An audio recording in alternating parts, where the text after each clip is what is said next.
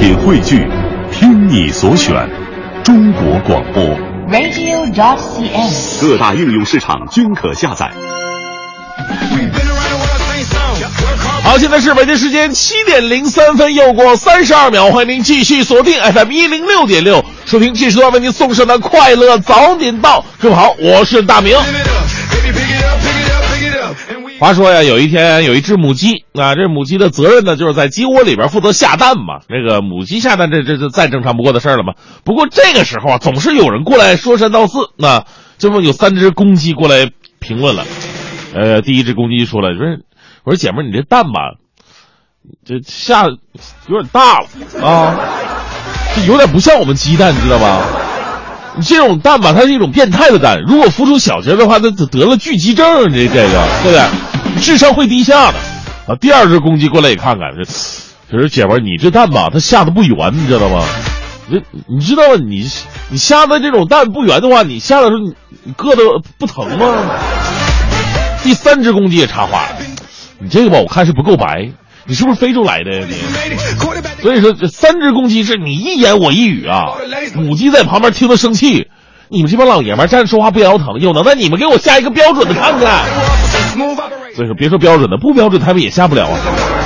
这个故事其实告诉我们，尤其是告诉我们管理层的大哥们一个道理，如果你是一只公鸡的话，请善待身边那些勤勤恳恳一直下着蛋的老母鸡吧，大过年的都不容易啊。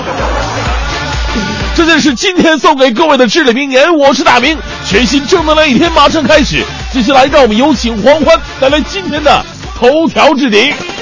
头条置顶，头条置顶。习近平对台湾复兴航空坠机事故作出重要指示，要求积极协助开展伤员救治，做好家属安抚工作。最高法昨天发布的一份司法解释显示，网上聊天记录、博客、微博客、手机短信、电子签名、域名等等形成或者储存在电子介质当中的信息，可以视为民事案件当中的证据。中国人民银行决定今天开始下调金融机构人民币存款准备金率 零点五个百分点，专家称将利好股市楼市。近段时间，公安部统一指挥北京、山东、上海等等二十七个涉案地公安机关集中收网，打掉非法获取、买卖公民个人信息、实施电信诈骗等等犯罪团伙一百零七个，抓获各类违法犯罪嫌疑人八百四十七人。近日，国际油价出现大幅上涨的态势，二月九号有可能会迎来近八个月以来成品油价格首次上调。农业部四号表示，今年农业部将进一步加强生鲜乳生产、收购和运输监管，妥善处置各种突发事件，努力确保不发生重大生鲜乳质量安全事件。滴滴公司的 C E O 程维昨天在其年会上宣布，公司首席运营官柳传志女儿柳青正式出任滴滴公司总裁，将负责更多公司日常业务运营。昨天，一张呼吁少放鞭炮的图片在网络上疯传，多位明星都纷纷响应，而且加入到转发的行列，倡导少放鞭炮，让环卫工人舒舒服服的过个轻松年。快乐早点到，给生活加点料。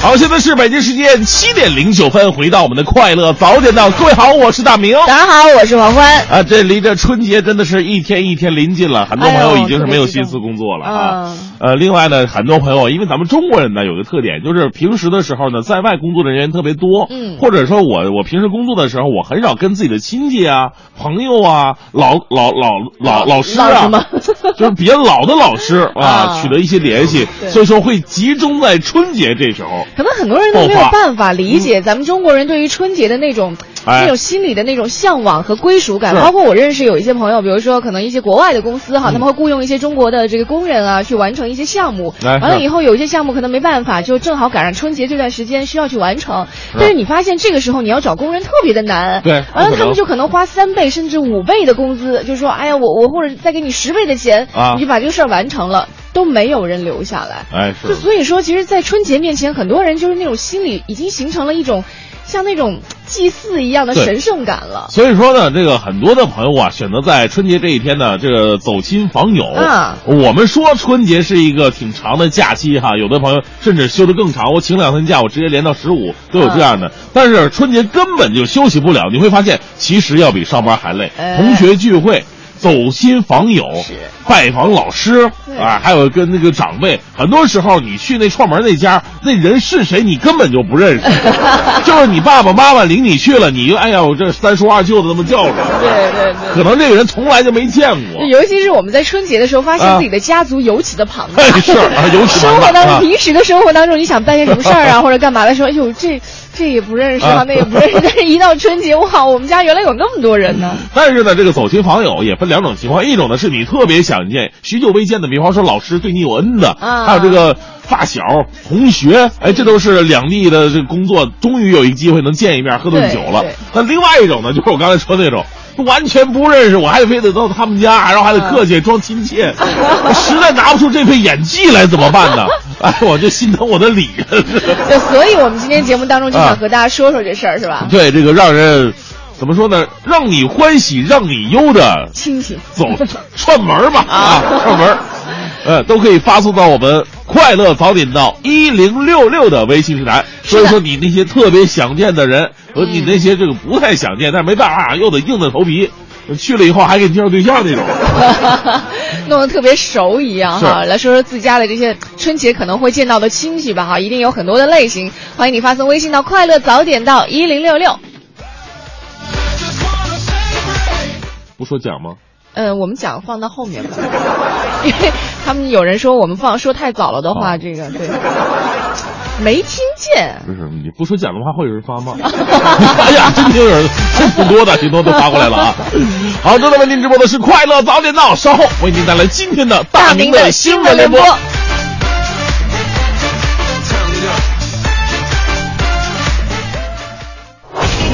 最个性的新闻解读，最霸气的时事评论，语不惊人死不休，尽在大明的新闻联播。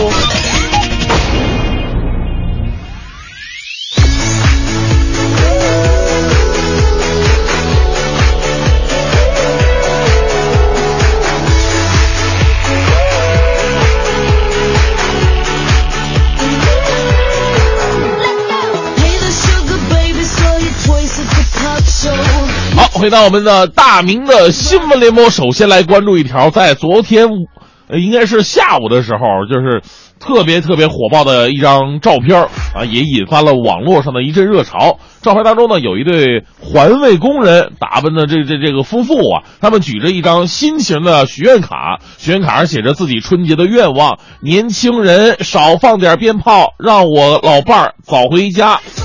大多数的网友表示很同情老人，也愿意少放一点鞭炮，但是呢，也有另外一种声音了，说这样的方式号召减少放炮，无疑是道德绑架呀。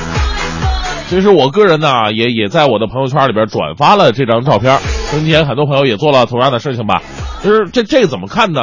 呃，我觉得呢，少放鞭炮是值得提倡的，转发是没有任何问题的，也是为了减轻我们环卫工人在春节期间的一个工作压力啊。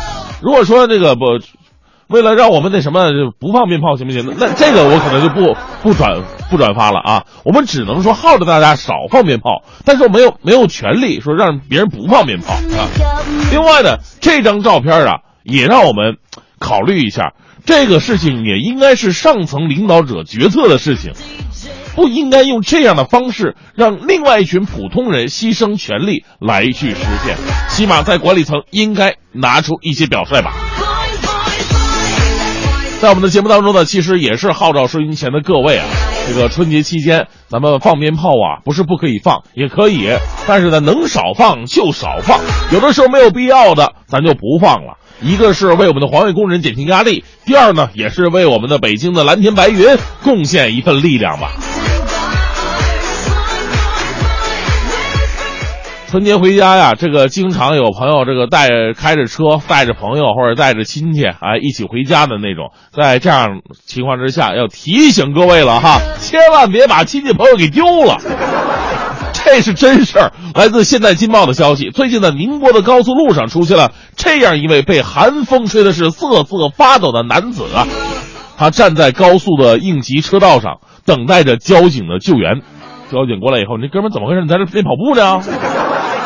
这是高速路，你速度达不到达不到八十迈的话，你这你上来干什么玩意儿？你？呃，该男子姓李，他跟哥哥一起打工。近日呢，俩人开一辆面包车，打算回河北过年去。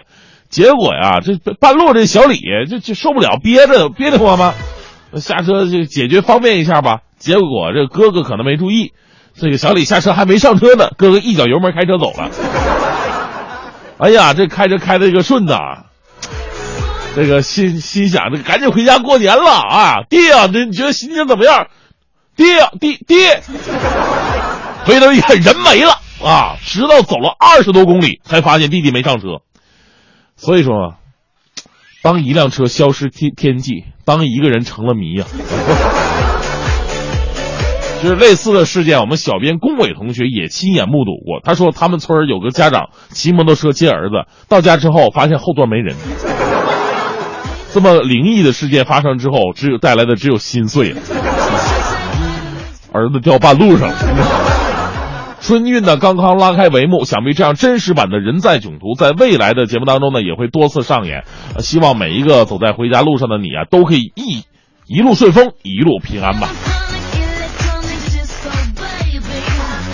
接下来我来给大家念一一张特别感人至深的书信啊，胖妞，我出去了，你醒了就吃你的东西，我挣了钱直接回来，但愿弄一个好的，能用上一两个月就好了，爱你的大爷。写得特别的感人。来自华西都市报的消息，自称大爷的这位啊，是成都的四十一岁男子周某。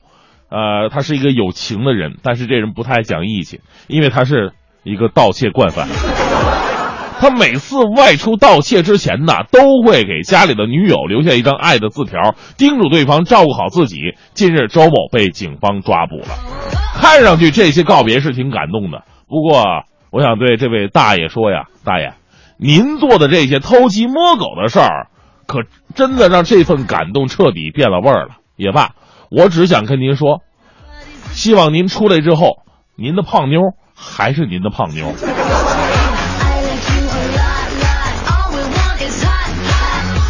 这时段正能量来自一对携手走人生的老夫妻。来自东南快报的消息，在泉州的一座孤岛上面生活着一对年过六旬的夫妇啊。这百姓的口中流传着关于这对夫妇动人的爱情传说。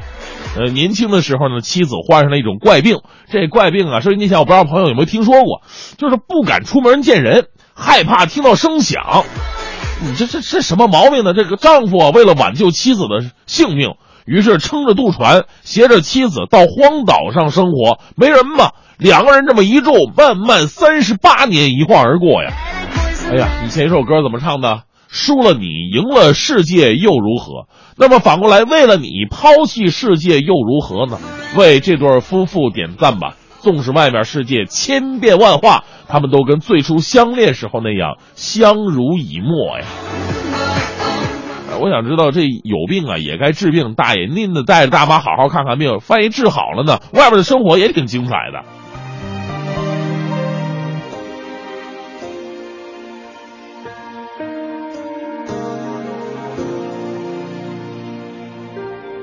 天是那么大，爱人是那么多，偏偏让我遇见你。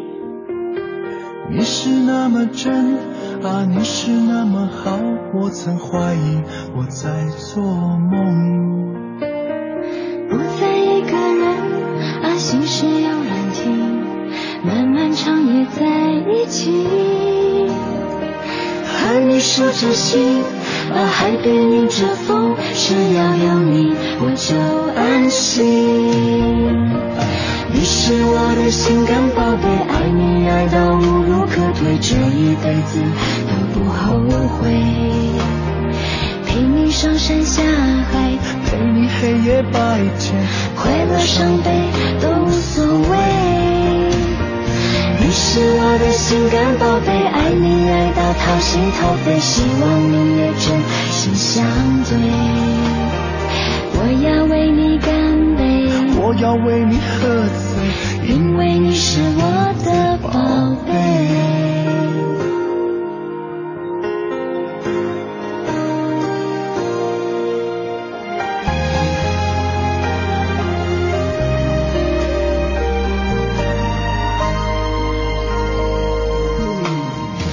是那么大，爱人是那么多，偏偏让我遇见你。你是那么真啊，你是那么好，我曾怀疑我在做梦。不再一个人，把心事有人听，漫漫长夜在一起，和你说着心。啊，海边迎着风，只要有你我就安心。你是我的心肝宝贝，爱你爱到无路可退，这一辈子都不后悔。陪你上山下海，陪你黑夜白天，快乐伤悲都无所谓。你是我的心肝宝贝，爱你爱到掏心掏肺，希望你也真心相对。我要为你干杯，我要为你喝醉，因为你是我的宝贝。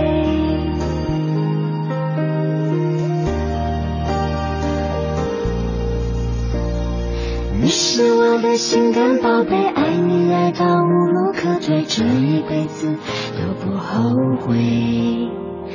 陪你上山下海，陪你黑夜白天，快乐伤悲都无所谓。你是我的心肝宝贝，爱你爱到掏心掏肺，希望你也真心相对。我要为你干杯，我要为你喝醉，因为你是我的宝贝。我要为你干杯，我要为你喝醉，因为你是我的宝贝。北京时间的七点二十七分，这里是由工商银行北京市分行独家冠名播出的快乐早点到。今天我们在节目当中呢，和您一起说到的是过年回家那些你特别特别想要见到的一些亲戚朋友，或者是可能还有一些就是你就不想去见，不太去想见的哈。就是如果他给你发消息说，哎，今天回来了，你就恨不得回一个没回呢。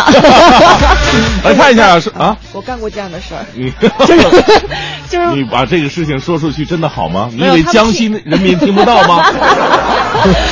不是，因为我发过很多次，所以他也不知道是谁。来看一下这个王志静说了啊，说过年呢去亲戚家拜年，结果亲戚家有一大堆他的亲戚，哎呦，很重要的是还有很多小孩子呀。你这中国人有一个特点，就是当一群人聚到一起的时候，然后就开始攀亲戚，啊、然后就是你应该管他叫什么，对对对，这个就分不清了哈。但小孩呢，从张嘴就跟你叫大姑过年好，你说他都叫大姑了，我能好意思不给压岁钱吗？哎呀，他说到底这谁家孩子这是？哎呀，有时候都没弄清，糊里糊涂这钱就给出去了。不过孩子高兴就好吧。对，现在其实孩子孩子给压岁钱特别的不好给，啊、然后我们在节目当中再和您细细来。一零六六听天下。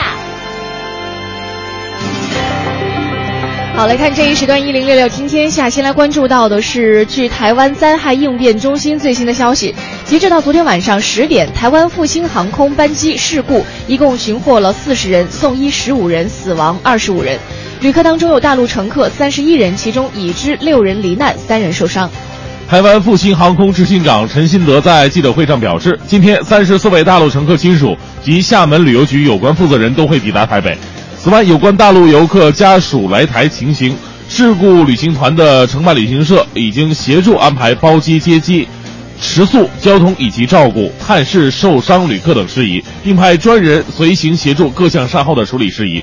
同时，已由相关部门协助大陆游客家属及其相关人员申请入境事宜。嗯，再来关注一下，呃，中央中国央行昨天发布的通知，决定自二零一五年二月五号开始下调金融机构人民币存款准备金率零点五个百分点，同时对小微企业贷款占比达到定向降准标准的城市商业银行、非县域农村商业银行额外降低人民币存款准备金率零点五个百分点。对中国农业发展银行额外降低人民币存款准备金率四个百分点。专家表示，当前全球掀起货币宽松潮，中国经济压力下行比较大，呃，下行的压力比较大。这次超过市场预期的降准呢，有利于信贷资金的增长，促进实体经济向好。同时呢，股市和楼市有望迎来新一轮的上涨，预计未来降息降准仍然会出现。嗯，再来看一下国家互联网信息办公室发布的互联网用户账号名称管理规定，又叫做账号十条。这项规定呢，从今年的三月一号开始实施。互联网企业将对机构和个人账号的名称、头像、简介等等注册信息进行审核，按照后台实名、前台自愿的原则，对含有违法和不良信息的账号不予注册。国家互联网信息办公室移动网络管理局负责人徐鹏介绍，规定重点对账号的名称、头像和简介等对互联网企业用户的服务和使用行为进行了规范，涉及在博客、微博、呃，即时通信工具，还有论坛、贴吧、跟帖评论等互联网信息服务中注册使用的所有账号。账号管理按照后台实名、前台自愿的原则，并不是起个网名就受限制。网信办充分尊重用户个性化的选择名称的权利，同时也要重点解决前台名称乱象的问题。嗯，应该是在十多年前的时候，好像这个丽江古城啊，就成为很多人们艳遇之地了。呃、是也有很多年轻人呢，在自己情感失落、受伤的时候，都愿意去到这个地方去疗伤，啊、找个艳遇吧。但是现在呢，这个丽江古城啊，要开展这个文化环境的专项整治行动了。嗯，对大研古城还有束河古镇、金银户，特别是酒吧、餐吧、客栈，进行为期一个月的集中重点整治，严厉打击以走婚、艳遇等等为噱头的宣传方式。是整治行动呢，包括大力扫除低俗文化宣传，对以走婚、艳遇等为噱头的宣传方式进行严厉打击，清理大研古城和束河古镇、金银户中，呃，粘贴、悬挂、播放低俗内容的标语、挂图、挂画、光碟等宣传品，对金银户的演艺场所内宣传、煽动、传播低俗文化予以坚决取缔，打击低俗宣传手段，抵制低俗文化的侵蚀。对，这个可能接下来的时间啊，如果你想要去丽江艳遇的话，就没有那么方便了。没有、啊，方不方便？该发生的事情总会发生，爱情这种事情，别说你去丽江了，说不定你坐在直播间里边都能。都那是不可能的，对吧？不是，我之前听过一个说法特别有意思，他、啊、是对很多女性说的，就是他他很质疑一个作家哈，他、嗯、就说，你说为什么那么多女孩哈愿意把自己的工作放到一边哈，背着包、嗯、把自己打扮得漂漂亮亮的，然后呈现出和平时完全不一样的自己，去到一个完全陌生的国度或者一个城镇去寻求一份艳遇。其实他说，你生活当中，你如果你买菜的时候，你不要一天到晚穿着睡衣不化妆你就出门的话，其实你可能在任何一个转角都可以遇到自己的爱情。哎，对。如果说你真的在外边有有了段艳遇，爱得死去活来的，你哪儿的你北京的，人家呢人家海南的，你说俩人怎么在一起啊？是，当然我们今天在节目当中和你说到的哈，不是艳遇，我们说到的是家里的那些亲戚朋友们，对对对，因为马上要过年了嘛，走亲访友开始了，有的呢是你特别想见的许久不见的亲人恩人，那有的呢是你哎呦这个不太认识，或者说哎呦看着他就烦呐，就不想见他呀。有没有这样的情况呢？都可以发送到快乐早点到一零六六来说一说您过年串门那点事儿。是的，那今天我们有一个奖品也要特别要跟你提一下，因为文艺之声呢到新春呃春节马上就要到了，我们也开始送红包了。呃，希望大家从二月十一号，也就是从小年这一天开始啊，只要你关注到文艺之声的新浪官方微博，那你会发现呢，这个官方微博上有很多的这个红包在滚动，嗯、而且一共是四万元的红包，每天都会在这个微信平台上来供你抢。微信平台是文艺之声的新浪官方微博。快乐早点到，给生活加点料。好，北京时间的七点五十三分，这里是由工商银行北京市分行独家冠名播出的《快乐早点到》。嗯，啊，刚刚我们在节目当中说到了要过年了哈，我们今天的互动话题呢，说这个过年回家那些你你可能特别想见哈，朝思暮想的一些亲戚朋友，啊、还有一些是能躲就躲的一些亲戚朋友，有没有哈？如果有的话，欢迎你发送微信到《快乐早点到》一零六六。因为春节到了，所以我们要呃要到了哈，要说这个话题。但是还有一个非常重要的事情。嗯、就是这个周五，哎，马上就要到了，明天，对，啊、说的特别有道理，明天就要到了，我特别激动、哎啊。什么事儿？赶紧跟大家解释一下、啊。对，因为在明天的时候呢，我们在节目当中为您准备了一台四十寸液晶电视以及一台 iPhone 六，就要在明天的节目当中现场来送出。年终岁尾一看就是过不下去了，家底儿都掏出来了，对，嗯、大甩卖了啊！完了以后，在节目当中呢，会把这两样礼物现场来送出。那因为什么样的话题呢？啊、其实是说到这个，我们在只要你关注到快乐早点到的微信平台快乐早点到一零六六，你可以看到我们提出了这样一个问题，就是平时你在北京出行的话、嗯、你会选择什么样的出行方式？哎，那有的人坐公交地铁，有的人先开车再转地铁，有的人干脆就直接开车，还有的人会选择拼车啊。对，嗯，所以说明天呢，我们会跟大家来聊一聊这个关于现在尤其是公交地铁涨价之后对各位的出行的一个改变，以及现在一些新型的出行的方式是可能会对你的生活有一定的帮助。是的，参与互动的话、嗯、我们就有这两样大奖来送给你了哈。那欢迎你继续回来我们今天的互动话题。哎，呃，我们今天说的是这个走亲戚串门啊，最怕遇到什么样的，最想遇到什么样的。来看一下，萨萨说走亲戚的时候最不喜欢长辈问这问那呀，啊、那口气就像审问一样嘛。听你说完了，然后告诉你啊，你这件事儿啊应该这么做啊。好像他们懂得的都是人生真理一样，哎，我们不得不听着。以前觉得很反感，但是现在回想一下，其实长辈们跟我们分享的也都是他人生当中宝贵经验，值得我们认真聆听并且借鉴。对，借鉴这个词用的好，就是取其精华，去其糟粕，就别太磨叽。就现在很多老年人他们喜欢说那个车轱辘话，啊、然后你在那硬着。我我曾经就是我，反正我我我遇到一个老人，就是在跟我说这件事的时候吧。基本上每两分钟一次循环，就一直不停的说。你这事不是刚才说过了吗？但是我跟你说，跟老人在一块儿、啊，你没办法用一个很客观或者很精准的这个要求去、啊、去去要求他的表达。你会发现他在不停的说车轱辘话的时候，其实挺可爱的。啊，他要寻求一个表达对象嘛，对不对？嗯，来看一下，二十一说了，说春节见面最怕的就是准备红包，尤其是亲戚朋友的孩子啊、孙子什么的，那么小的孩子你也不好意思不给人家准备啊。哎、可是我又没结婚，这红包啊有出无进。是，这过年年终奖领导都没发，结果回去这帮小孩还管我要年终奖，上哪儿拿去？但其实最早的时候，红包它就是一个、啊、一个吉利，对对对，不。但是现在好像好多小孩啊，他现场给你拆，你知道吗？啊，对，一群人包给他红包，他拆，哟，这个三姑包了八百，然后那什么。才一百呀！对，看我二舅包的多厚啊，厚一沓，打开看，哇，新华词典。呃，六月说了，我们家春节期间的聚会啊，就是大家轮流做东去其中一个人家。嗯呃，在一起呢都要表演节目嘛、哦，是我们家自己的春晚，基本上都比较爱唱歌啊，唱什么都有，这这个军港之夜呀，到我爱你中国，发如雪，小苹果，呃，从七十多岁到四五岁的小朋友，人人都表演。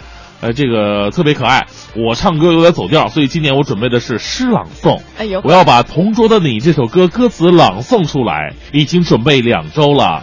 我以前有个同学是主持播音系的，啊，他指导我。我倒是听过很多播音主持系的朗诵，就很一般。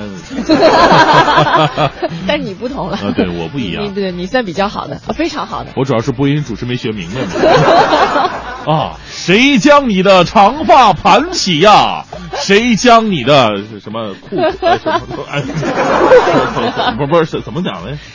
啊，盘起，谁给你做的嫁衣？哎，哎，你说人怎么那么奇怪？你说一句歌词吧，啊、你念念不出来，你你非得带上调你才能记。有能耐就是你跟你念不去，有很多歌你念着念着就唱了。比方说，曾经我们在考验你，你给我念一遍花心的词儿，啊，特别难。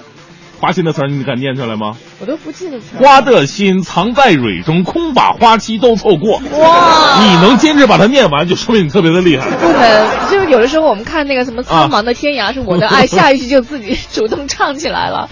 这里是快乐早点到一零六六，一零六六听天下。来看一下这一时段一零六六听天下。昨天的一场被称为是京城最小的胡同庙会，在西城区铁树斜街的九十三号院博物馆举办了。呃，比如说有翻绳儿啊，还有踢毽子、抽陀螺，这些三五十年前风靡两代人童年的各式玩具都重现了，唤起了很多人的往日记忆。可是面对儿时的玩具呢，很多市民记忆还在，可是手法生了。哎，是这个得知有这么一个庙会啊，这个隋先生摩拳擦掌说好几天了，他跟儿子说了，说要给他露一手，结果呢。抄起铁环这么一比划就傻眼了，没走两步这铁环就倒了。孙先生回忆说啊，说当年推这玩意儿在大石烂是满大街跑，拐弯这个胡酸胡同都不带停的，倍儿利索。今儿怎么就玩不转了呢？不露脸啊！儿子在旁边还起哄笑的，闹他闹他这个特别下不来台哈。尴尬过后呢，还真的有几分酸涩呀。那九十三号院博物馆负责人这个令伟说了，说这个现代社会飞速发展，有多少过去的好玩意儿让咱给丢了呢？办这个呃玩老玩具的小庙会啊，就是提醒大家伙在意在意那些我们丢了的东西。好，我们再来看一下，同样是在昨天，涉及到二十八亿人次大迁徙的春运拉开了大幕。跟我们记忆当中拥挤的场面不一样，昨天的北京西站呢，购票长龙不见了，候车大厅也是井然有序，穿着统一制服的工作人员呢随处可见。回家的人们不再焦虑和气喘吁吁，而是多了一些笑容和回家的欣喜。车站工作人员说了，随着购票方式的多元化，到窗口购票的乘客呢大幅减少，既节约了时间和人力成本，也是减少了安全隐患。铁总有关负责人介绍说，今年有大约 百分之七十八 的车票是通过网络预订的，而有 百分之十三 的票呢是通过电话预订。嗯，购票问题解决之后呢，方便取票也成为了一个非常重要的环节。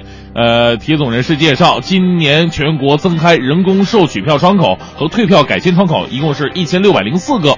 增设自动售取票机一千九百四十八台，此外呢，不同站点根据需要加开不同数目的人工窗口。好，我们再来看一下，今年年内地铁一号线信号系统升级就要接近尾声了，到时候地铁一号线发车间隔有望从现在的两分零五秒缩短到两分钟，创世界城市轨道最小等量级。已经有四十四年运营载客历史的一号线，它的信号系统升级改造工作从二零一三年上半年已经开始，由于所有测试都要在夜间收车之后才能进行，所以呢，每天有效的工作时间只有两三个小时。预计今年年内，地铁一号线将全面升级成移动闭塞信号系统，自动化控制水平更高，列车发车间隔也能够继续压缩，最小发车间隔有望从两分零五秒缩短到两分钟。不过呢，受制于一号线编组方式和折返路线，两分钟最小发车间隔几乎达到一号线的极限了。嗯，寒假到了哈，这个市文物局集合了全市三十多家博物馆，面向青少年推出了八十多项集知识性、趣味性、科普性和互动性于一身的特色活动。呃，正好赶上羊年新春，有很多家博物馆都结合传统的节日特色，推出了系列文化活动。像首都博物馆的羊年主题活动，让小朋友们通过设计制作小卡包，剪出色彩缤纷的雪花，还有学编中国结，制作如意结挂饰，学写福字等等，感受新年的气氛。嗯，另外，郭守敬纪念馆的挂灯笼、写福字、送春联、呃，新春民俗展示活动，还有孔庙和国子监博物馆的过羊年、展洋画、写春联、春节民俗文化活动，以及老舍纪念馆的迎新春、猜灯谜、博物馆里过大年系列活动，还有延庆博物馆的吉祥如意羊年新春特展，大钟寺古钟博物馆的鸣钟祈福、深冬奥、大钟寺里寻宝游等各项新春活动，也希望让小朋友呢能够学习传统民俗知识，感受浓浓的新年气息。是的，我们今天节目当中和您一起说到的互动话题呢，是这个春节春节过哎春节过年回家怎么那么绕啊？我们有一些人是你特别特别想见哈，可能已经思念了一年甚至好多年的一些亲戚朋友啊，你想要和他们好好来聚一聚，聊聊人生啊，聊聊这个生活。当然还有一些人可能是你就觉得一想到的头大的人哈，你你不想要和他有任何的交集，可是可能没有办法，你还是得见的这样一些人。欢迎你发送微信到快乐早点到一零六六。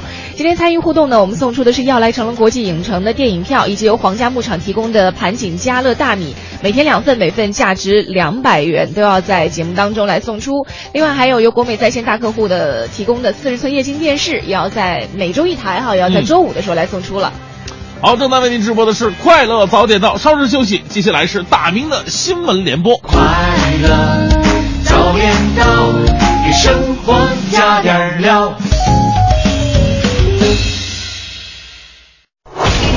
最个性的新闻解读，最霸气的时事评论，语不惊人死不休，尽在大明的新闻联播。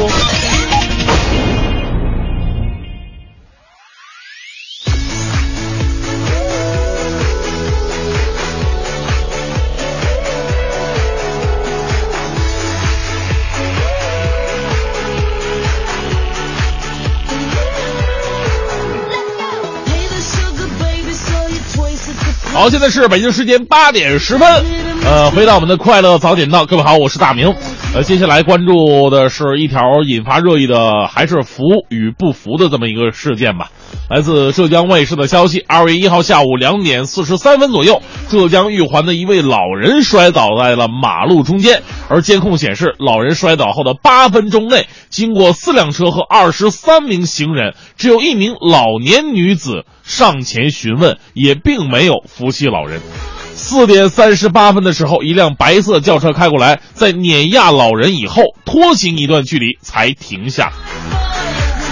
新闻曝光之后，昨天呢事件也有了进一步的进展。这个玉环县委宣传部表示，摔倒的老人酗酒被碾压之后当场死亡。当地村主任呢也证实了这个说法，村主任是这么解释的，说没人扶也是有原因的，是因为该老人是当地出了名的酒鬼，平时喝酒经常耍酒疯耍无赖，之前摔倒被人扶起，反而还借此讹诈他人。呃，是这么个事儿啊。说实话，这个新闻看了以后非常让人难受，尤其昨天看这个电视新闻这个录像回放的时候，看到这个老人是活生生的眼睁睁的被这么一个车碾压致死。如果提前一分钟有人能把他扶起来的话，可能事情就不是这么一个结果。当然了，这个村主任的解释我不知道是不是权威的啊，是不是确有此事，老人确实经常酗酒而且讹诈他人。但是这个事情的悲剧并不在于说人心的冷漠，也不在于老人的讹诈，而是在于我们社会对已经对类似事件的一种不信任和不负责。其实我们在想，如果我们能够他山之石可以攻玉的话，比方说看看新加坡，他们如果老人或者说其他人有讹诈行为的话，他们将会被处以登门道歉，并被判医药费三倍的这么一个罚金处罚。而在我国，连类似的这样一个法律界定，来类似一个规章制度的表率都没有，完全是一个空白。那么我们说，怎么样去保护那些扶老人的人呢？反正这个事件希望能成为一个催化剂吧，让我们法律更加健全，也能够保护各方的群体，保护那些值得保护的好人。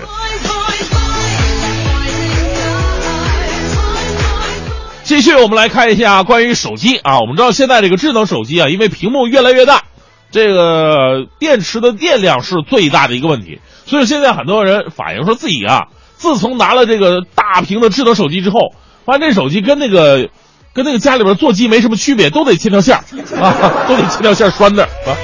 但是有人呢会有一些比较简简便的解决办法，有的人呢是带这个充电宝，那有的人更猛。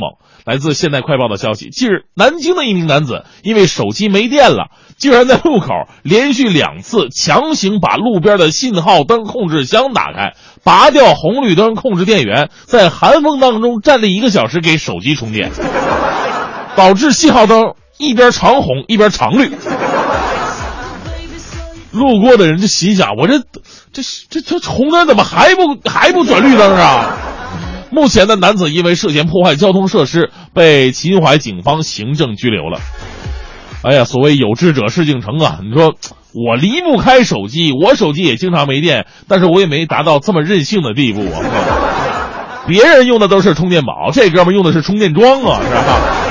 想象力是没问题的，但是素质是有问题的。呃，不对，这这已经不是素质问题。我想，万一出了交通事故，您呢就就准备到牢里充电，牢里好像也不让自带手机吧？这个。年终岁尾，大家伙儿又关注自己的年终奖了啊！刚才也脱口秀里说了嘛，这个领导啊，这个老板呐、啊，别让员工空着手空着手回家过年的，被亲戚朋友问起来他难受啊，对不对？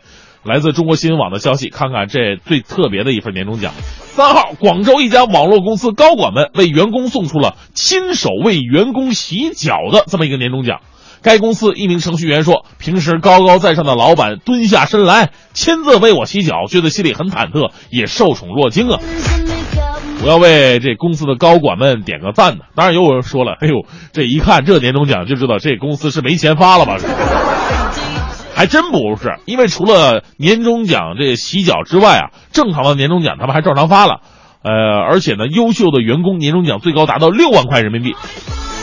据相关统计啊，二零一五年全国超八成的企业会发年终奖，而面对春节前后段这个跳槽的高峰期啊，年终奖怎么发，对于企业管理者而言也是一个让人挠头的问题。送出奖金，还要送出关怀，样样都少不了。而现在的员工要的确确实实也都是这么两样。如果说我们领导也要这么做的话，我还真的不好意思，还得给他买个防毒面具。最后依旧为各位带来浓浓的正能量吧。来自央视的消息，近日江西九江县一家体彩老板一家体彩店的老板名字叫做戴永龙，这个经常有人到他说买彩票吧，有朋友就熟了嘛，来了以后忘带钱了，哟，老板我这忘带钱了，你你垫垫两块钱帮我买张彩票呗。老板说没问题，我帮你垫了。你说吧，长此以往，天上还真的掉了个馅饼。有一次帮人垫钱买了几注彩票，这老板中了五百万。你说这还算谁的呢？啊！但是老板呢还是比较大度的，毫不犹豫的将五百万的巨奖悉数奉还了中奖人。有人说：“你说你太傻了，怎么能这么做呢？钱是你出的啊！”这老板却特别淡定的说：“靠诚信、守法经营赚钱，才能够更踏实。”四个大字送给他吧，过年了嘛，业界良心的，为店主点赞。与中不中彩票是无关的，与彩票奖金多高也是无关的，只是与那份诚信有关吧。我们祝老板生意兴隆。另外，有人这个那中五百万的哥们儿，你多少感谢老板一下吧，那两块钱彩票钱起码还老板啊。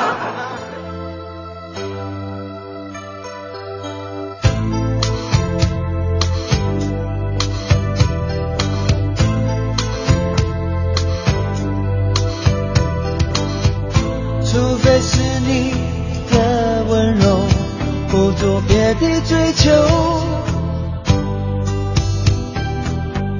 除非是你跟我走，没有别的等候。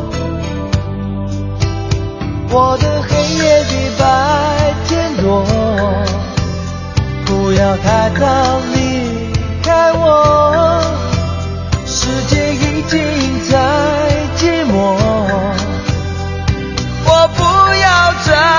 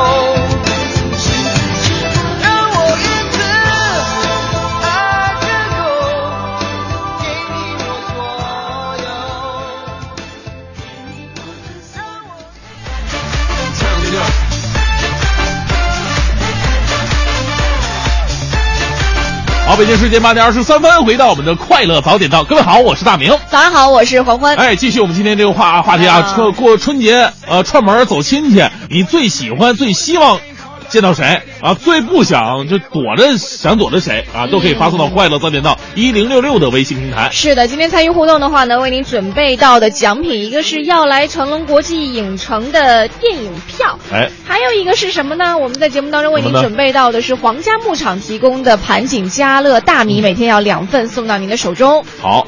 那赶紧吧，我们来看看这个微信平台上怎么说的哈。麦穗儿说了，说春节回家我不想见的是家里的邻居大哥，每次见面都会问我每月赚多少钱呀，他不知道啊，我现在都是年薪了。哎呦，呵，哎，好像现在有有很多年轻一辈的人非常介意别人，比如说女孩可能会介意别人问你年龄啊，然后男孩可能介意说你你一个月赚多少钱这件事情。但是在我们的长辈或者长长辈的这个过程当呃，这他们那两代人当中，就好像。他们觉得问你多大了，或者说问你赚多少钱，是对你的一种爱和关心。嗯，对，就就这个可能会容易产生一些摩擦。是，在国外的话，女士不问年龄，男士不问收入，嗯、这是一种礼节。对，对吧？但是这个可能年轻人会比较的，就是在意这东西。呃，对，而且你就像我们经常很多朋友在北京工作的，嗯、如果回到家乡的话。我们会被神化，你知道吗？真的吗？从小就是这样的，就北京是一个神才能在这的，无论是上学的孩子也好，还是在这工作的也好，人家说，哎呦，在北京工作一年得这这百八十万吧。就这时候倒吸一口凉气，本来还兴致勃勃想跟他讨论一下我的年薪问题，就感觉过年回家是是有点下凡的感觉。我来看一下，心说，哟。说我昨天晚上梦到了黄欢，梦到跟他一起主持节目，结果我由于紧张不敢在话筒前面说话，然后一个人在那想词儿，结果欢神就特别嫌弃的在旁边看着我。啊、哦、不不不不会不会不会不会嫌弃的，其实又不熟，再嫌弃都都要装作不嫌弃，你知道吗？不像对我就直接每天带着嫌弃的表情就上班了哈。没有没有，来看一下虎说了，说父辈啊是串门、嗯啊、串门哈啊，到了下一辈。辈子有儿化吗？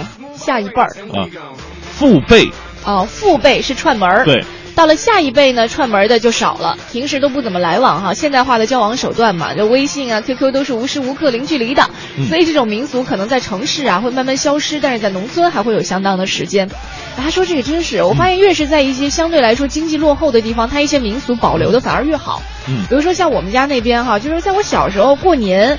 我们出去串门的话，跟着爸爸妈妈、爷爷奶奶出去串门，有一个习俗，就是我到你家去串门啊。我爸呀，因为家里的那种当家的那种男性哈，如果没在你们家喝的扶墙或者被被抬着出来啊，就是你们家没招待好，我我们介意，你知道吗？嘿，我给你瞧不起我，那老爷子过来放马过来，我这我跟你说，我是三斤白酒说出口的量，这个是你说的。我对啊，三斤白酒漱漱口就怎么样了？我又没说喝进肚子里边来，漱漱口难道也能喝醉吗？一听就怂，我跟你说。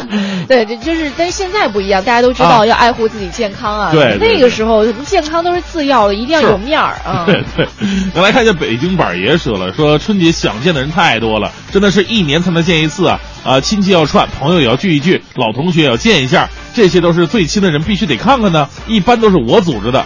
组织啊是个最麻烦的事儿，是大家都有活动安排到一天就很难了。不过呢，我们都努力去见，珍惜这些友谊吧。对，最怕其实呢也是串亲戚。嗯，我们家这个大家族亲戚太多了，都看一遍，这这这艰巨的任务，这这一看啊，就是有生活阅历的人，他经历很多事情之后，啊、其实往往会对亲情啊这些友情，啊、哪怕是之前可能你都有些隔阂的人，都会特别的宽容，就觉得。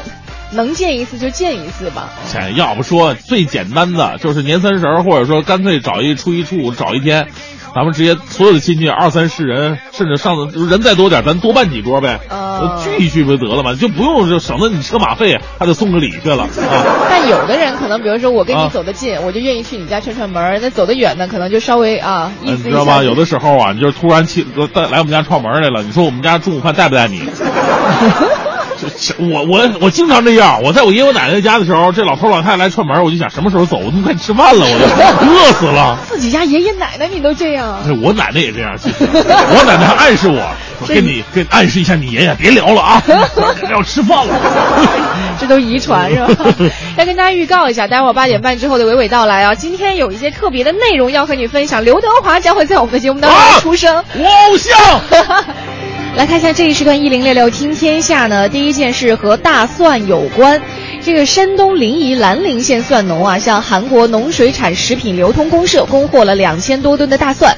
大蒜在发货之前，经过收货方韩国农水产食品流通公社专职人员质检合格，但是到达韩国港口之后，被韩国农管所认定为质检不合格，要求退回货物。对这一退货理由呢，蒜农表示没有办法接受，同时货物退回给蒜农造成经济损失高达一千多万元。迫不得已，中国山东蒜农给韩国总统朴槿惠写公开信维权。嗯，因为韩方的退货让这个几位蒜农啊背负着巨大的债务，目前两千两百多吨大蒜滞留在青岛的港口。眼看着这个储存费用一天一天在上涨，蒜农们是惆怅不已啊。这个时候有很多中国热心市民表示可以帮助蒜农提供销售渠道，像来自广东的卢先生就说了，说愿意带领自己的电商团队为蒜农搭建网络销售大蒜的平台，帮蒜农啊尽快把这些大蒜给卖出去。对，还是和大蒜有关的这个消息哈，甚至可能可以帮助这些蒜农提供一些思路。这大蒜呢，我们都知道是烹饪当中可能呃，很重要的一种调料是大蒜啊你！你想说什么？我是说，像我们北方人都是囫囵个吃的啊，吃面的时候往嘴里扔一瓣大蒜，吃一口面，吃一个饺子扔一口蒜，好吧，啊、受不了是吧？就有点起鸡皮疙瘩。那有的人非常喜欢，当然就觉得这是一种美味了哈。但是大蒜味的可乐，就可能让人不敢恭维了。这有点猛。对，但是不管你信不信哈，现在日本已经推出了这个大蒜味的可乐了。那这种与众不同的饮料呢，是日本青森市在一月份推出来的。青森市呢，经常被称为是日本的大蒜之都，或者叫大蒜之乡。每年的七月份，这里都会迎来大蒜的大丰收。当地公司呢，过去曾经推出过很多的大蒜味的产品，比如说大蒜啤酒啊、大蒜冰淇淋啊。像最近推出的大蒜可乐，呃，显然是经过了很多的测试，最终才变得还比较适口。呵呵，这种饮料啊，由可乐与这个碾碎的大蒜大蒜混合而成，这个。看你的死样子制造商说，这种饮料喝起来口感与普通可乐相似，呃，但饮用之后呢，有那种大蒜的那种回味的那那种味道，但是瓶子的标签啊根本就没有提及大蒜原料，为此很可能是给不知情的朋友以惊喜吧，有可能是惊吓，因为有的人你知道，我认识很多人对大蒜过敏，呃、吃了以后那会肿。南方人呐、啊，真的是很接受不了蒜味，尤其我当当时在浙江工作的时候，嗯，我们办公室很大，那天我中午我就吃了那个火锅，就有那个蒜蒜那个调料嘛，我还没囫囵个吃大蒜呢。我就在最后一排被刚进门的一个人指责了，说谁吃大蒜了，好臭啊！也不是，就是那个味儿有点奇怪，我就觉得。那那个浙江人把什么东西，就是只要奇怪的、奇怪的味道都形容成臭，比如火锅的味道、蒜的味道、异味儿啊，异都是好臭啊，所以比较匮乏。你经常被人叫臭男人是吗？对，我前段时间还看了一个特别有意思的，说现在啊，就是我们平时在北方买那个糖葫芦，嗯，是吧？里面可能是山楂呀，呃，可能是呃有一些那种甜的，就是水果之类的。但是现在说有人要做那种辣条糖葫芦，我就是在里头是辣条，然后外面裹一层糖。那我说现在的人那种审美啊，或者说那哎，你这么一说的话，大蒜也可以弄一个串儿啊，是吧？大蒜上面弄裹上那红糖，呃，凝固了以后卖呗，生蒜，嘿，这口感一定能不错哈。这是甜辣口的，我觉得我们快要有劲了。再来看另外一个事儿哈，昨天索尼发布了二零一四年财年三季报。该季度呢，索尼公司实现盈利八百九十亿日元，同比增长了百分之二十三点二百三十七点五。但是索尼同时也宣布了，二零一四财年全年依然是亏损的，这是它七年内第六次亏损。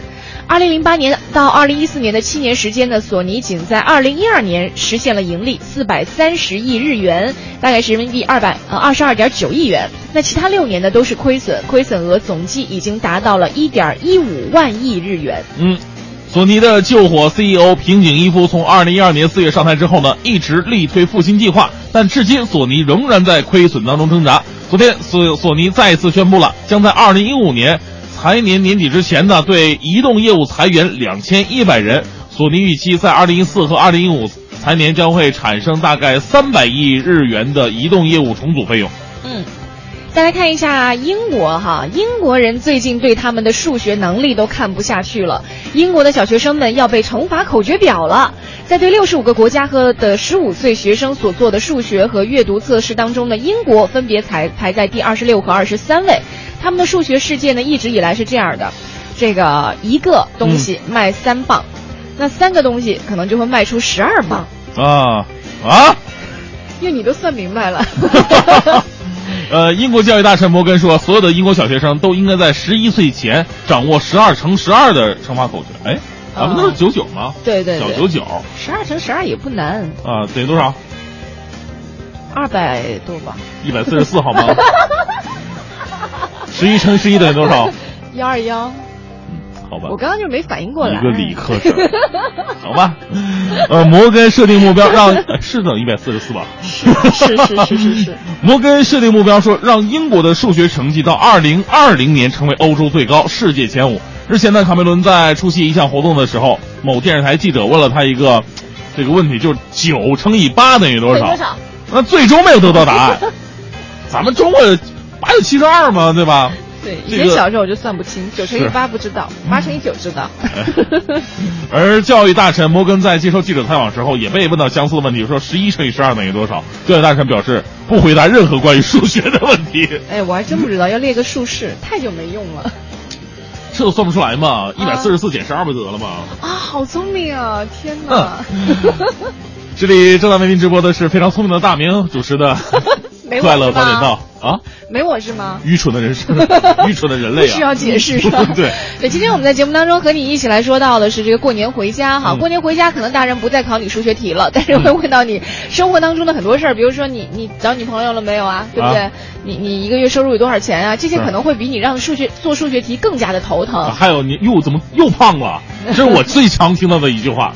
你还好吧？我认识你好像就这样，习惯了嘛。对，我们今天就跟你一起来说一说过年回家你最想见到的那些让你哎呀魂牵梦绕的一些亲人朋友们，可能还有一些人是你到现在你想想就头大的一些人。欢迎你发送微信到快乐早点到一零六六。呃，我们来看一下微信平台上的这个留言吧。好，这个人来人往说了，嗯、我们是老年人啊。什么时候能够改改过年不给小辈儿压岁钱、啊？是啊，你说现在啊，以前小辈儿压岁钱给的少，十块钱小辈儿特别乐呵就走了。嗯，现在小辈儿你说给一百拿不出手，对，两百块起起码。嗯，所以说啊，这个要给的话呢，您就拿五十块钱，然后多换成一分钱的。干嘛？一袋子，尤其那种硬币更好啊，兴高乱想那种。对，其实我还是挺喜欢，像我们小时候就是，嗯、呃，你不不在乎钱多，就是图个喜庆，图个吉利，拿个红包压压岁，这样的感觉挺好的。对对对，就主要是红红包非常重要。以前说这个红纸可以红的可以压岁，可以辟邪嘛，对，对吧？有喜庆的意思。所以别人不会说过年给压岁钱，直接塞一点钱给你、哎。现在哪是这样了？谁管你包什么颜色的？只要你钱够了，白白的我都我都要的。哎、来看一下。像这个，呃，啊，瑞瑞，嗯，哇，好了，就这样吧。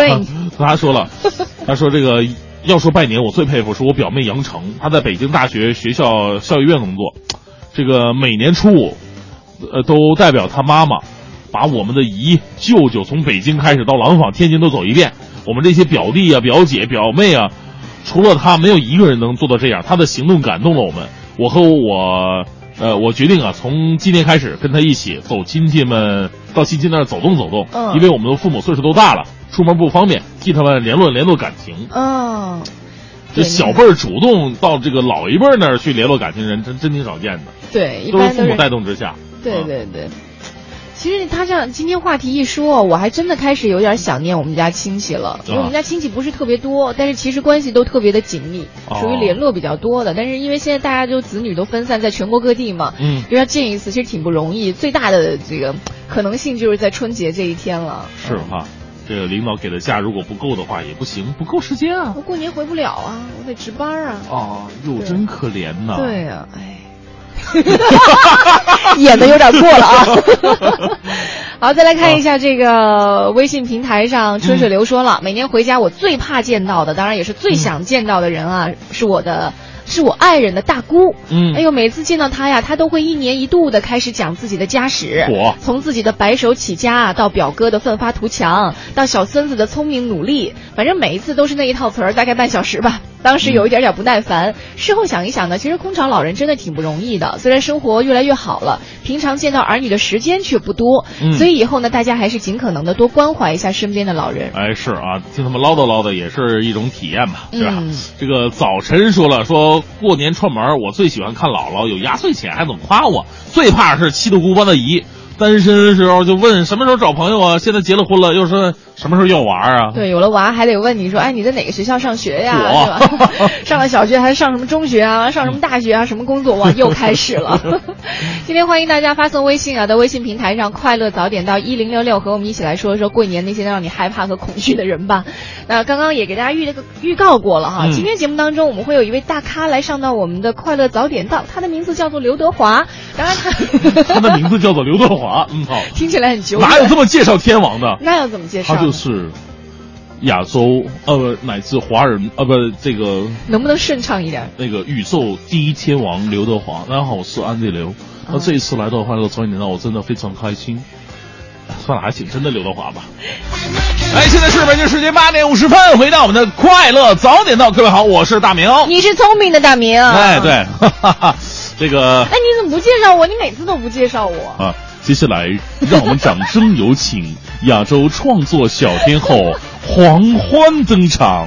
谢谢，一点都没有荣耀感。黄欢女士呢是第这是第一次来到北京，那对我们北京的印象感觉怎么样呢？我们今天和你一起说到的互动话题呢是说，这过年回家呀，有一些人让你觉得哎呀你特别的思念哈，有一些人呢让你。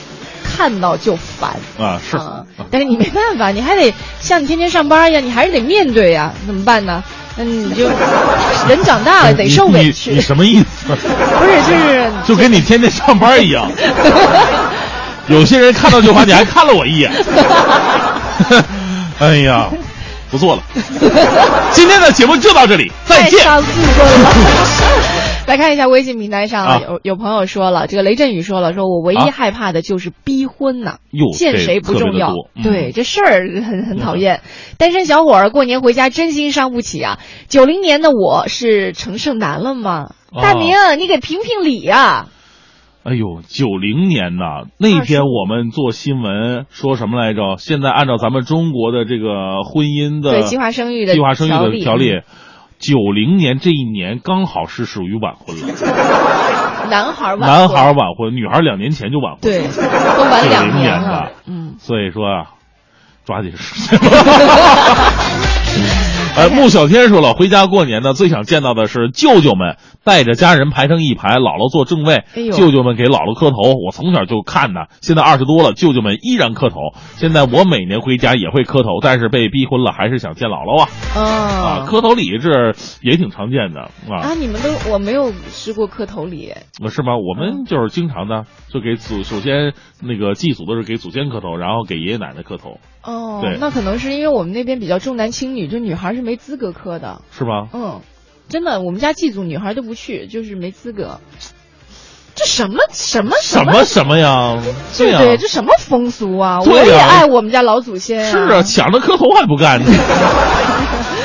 对，来看一下微信平台上，嗯、哈尼小猪说了，过年最怕同学聚会了，啊、现在一聚会就说工作呀、嗯、什么的哈，啊，有的有的人可能还说一下自己事业的拓展哈，嗯、我不想我我想逃避这个问题，导致越来越不想相聚了。哦，好，就是聚归聚，咱们说点亲情友情。爱情就可以了，感性的东西。哎，是是，别别成天拿那硬件条件互相攀比了，哎、没意义。对，你能感觉得出来，有的时候你能感觉到这个聚会的氛围啊，是以情为主，有的一看就是属于搭关系啊、啊说事儿啊，看能不能给自己的工作或者给自己的事业搭条路。是，我觉得很多时候人的感情啊，顺其自然到了那个程度以后，你其实，嗯，可能你你不需要你自己搭，那慢慢就已经成了。是，还有很多同学聚会，为了让前女友看到自己现在发展有多么好，不好也得说好。故意买一个什么名牌包包？买什么呀？到那儿什么就牌儿都不能摘了，我跟你说，用完一次还得还回去呢。傻不傻这个啊？明明说了，过年最怕就是喝酒聚会了哈，酒量不行，一喝就醉，从来只能够参与前半场，后半场都什么都不知道了。嗯，最关键的是吃了那么多好吃的，哎呀，你看还还给吐了，太可惜了。呃，有一点好处就是不用买单这种。一般前半场就直接往桌子上一趴，哎，这种人其实我觉得挺可怜的，就是真的就不是说别的哈，就是那种身体你受不了，你就一上这个聚会桌，你就是一个折磨。对、嗯，但是你喝酒还有这么一个习惯，就别人都喝酒你不喝吧，你达不到别人那个频率，总觉得自己跟不上节奏是吧？啊，今天我们在节目当中和你一起说到了这过年回家，其实过年回家还有很多很多的事情哈，嗯、让让你惧怕和特别想见的人，只是其中的一件或者是一小件吧、啊。对，呃，我们在还没回家的时候，可以畅想一下回家有可能发生的种种事情哈，可以去回家拥抱那些你特别爱、想了很久、想了一年多的人。哎，是也在祝愿各位回家的路，哎呀，都能够一帆风顺、平平安安。是的，那明天周五到了哈，周五到的时候，我们在节目当中要再次预告一下，参与节目互动，在、嗯、快乐早点到一零六六的微信平台，只要你关注并且这个打开呢，你就会发现我们有一个互动的话题、嗯，是你现在喜欢的出行方式是是什么？有没有一些新的出行方式？呃、尤其是上下班啊、嗯，这个是固定的出行方式嘛， 对, 对吧？